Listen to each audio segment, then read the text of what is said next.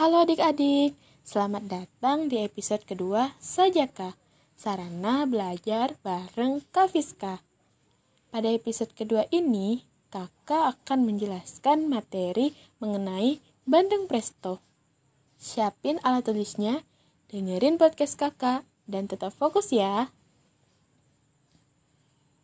Bandeng Presto adalah ikan bandeng yang dimasak dengan menggunakan panci presto. Panci presto ini menghasilkan uap air bertekanan tinggi. Hal itu yang membuat daging ikan menjadi lunak. Bukan hanya dagingnya saja, tetapi duri ikan bandeng pun akan melunak sehingga bisa kita makan. Lalu, bagaimana sih cara memasak bandeng presto ini? Caranya yaitu ikan bandeng dibumbui dengan bawang putih, kunyit, dan juga garam. Kemudian dibungkus dengan daun pisang. Lalu dimasukkan ke dalam panci presto yang dapat dikunci dengan rapat.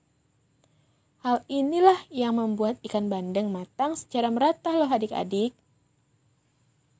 Setelah ikannya matang, bandeng presto dapat dikemas.